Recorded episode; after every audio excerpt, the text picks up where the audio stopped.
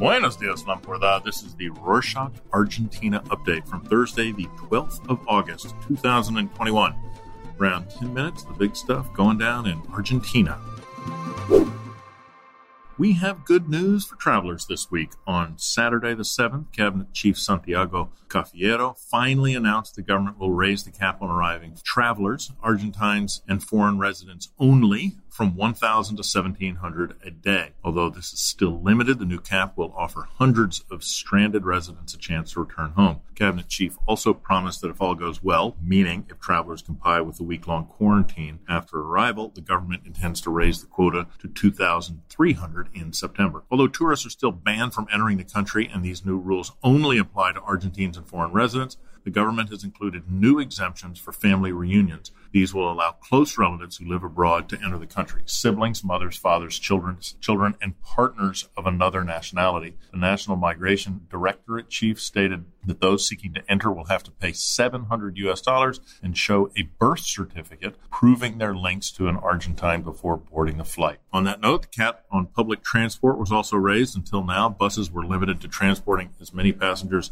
as the number of seats, but total capacity can now be expanded to 20 standing passengers. For the subway system, the passenger capacity has also increased to 40 people standing per car, in addition to those seated. Interesting fact only 25% of those who took the subway before the pandemic are currently using it. If you have any favorite means of public transport, may be worth looking into these new, more relaxed regulations. All these measures are part of the government's plan to relax restrictions after 10 consecutive weeks of decline in coronavirus cases. On Friday the 6th, President Fernandez declared a pre recorded address from the Casa Rosada that the acceleration of the government's mass vaccination plan has allowed them to see a new horizon. For the last three weeks, no urban center has been in a stage of epidemiological alert. Death rates have decreased significantly. Next stage will include permitting group trips, clearing tourism for completely vaccinated people, opening up the frontiers to completely vaccinated foreign tourists, and encouraging new activities that can help the economy recover. President Fernandez forecasts that gross domestic product will rise by 7% this year. Speaking of which, UN Regional Commission on Economic Cooperation says that foreign investment in Latin America plummeted 35% in 2020 compared to the previous year. A large part of this decrease was due to Brazil, LATAM's largest economy, but also to Argentina, which suffered a drop of two and a half billion US dollars from, the previous year of four billion in 2020, almost 40%. Only five countries in the region, the Bahamas, Barbados, Ecuador, Paraguay, and Mexico, experienced an increase in foreign investment. On the topic of LATAM, Argentina is planning to host the Latin American Climate Summit next month. These plans still need to be finalized as they remain subject to pandemic travel restrictions and needs, but President Fernandez is eager to build a united regional strategy for the fight against climate change at the global talks in November. That is the United Nations backed COP 26 climate talks scheduled to take place in Glasgow, Scotland later this year. Chile, Costa Rica, and Colombia have signed on as co organizers of the Latin American climate event, while Barbados and the Dominican Republic are additional co organizers, and Mexico plans to participate.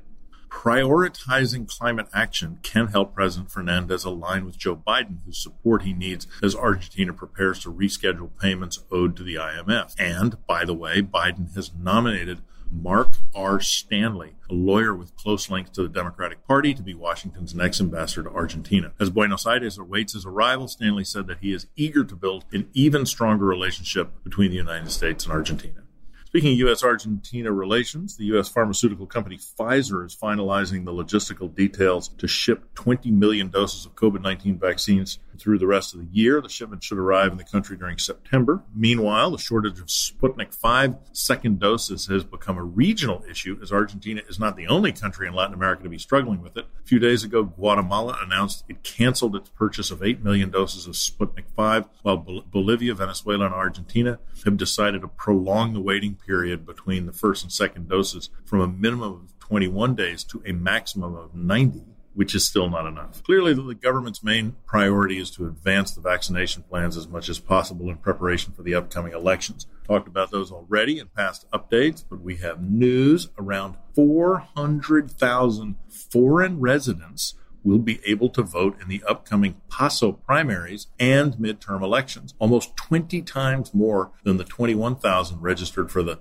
last elections in 2019. Why the change, you ask? Thanks to the city's new electoral code, immigrants over the age of 16 and with a DNI identity ID are being automatically registered upon reaching two years of residence, where previously they had to register themselves. Their votes will be strictly local, not for the National Congress. Some had to resign their current positions to focus fully on campaigning. Minister of Defense Agustin Rossi and Minister of Social Development Daniel Arroyo left their posts a couple of weeks ago. And on Monday the 9th, Argentina's cabinet chief confirmed they'll be replaced by former Foreign Minister Jorge Taiana and Hurlingham Mayor Juan Zabaleta, respectively. Other news, you may have heard something last week about the Olivos Gate scandal. The official records of every visit made to the Olivos presidential residence in 2020 were brought to light. These included entries of unessential visitors at the peak of the quarantine against coronavirus pandemic. We're talking about stylists, hairdressers, and celebrities like actress Florencia Pena, who was subject to extremely hateful, violent, and sexist comments on social media as a consequence of these logs becoming public.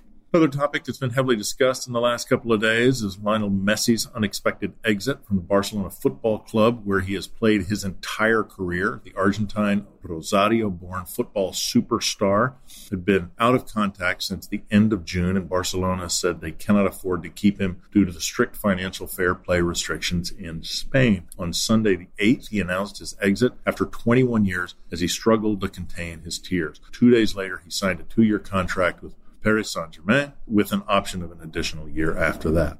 Motions were also hard to hold back for Argentina's national field hockey team, who secured a silver medal at the Tokyo 2020 Olympic Games on Friday the 6th, although defeated by the Netherlands in their last match. Las Leonas reclaimed their place on the podium with the fifth Olympic medal in a sport in which Argentina has often excelled. Speaking of Argentine icons, last Wednesday, the 11th, would have been the 62nd birthday of singer songwriter Gustavo Cerati, who passed away in 2000.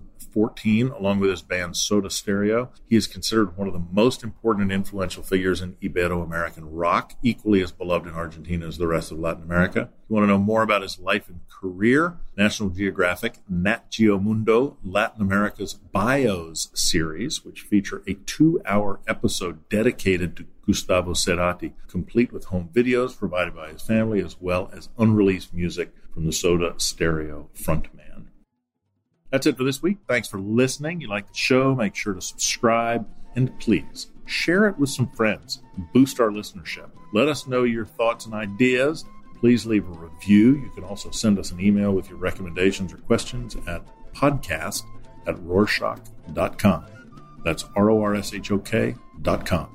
Nos vemos.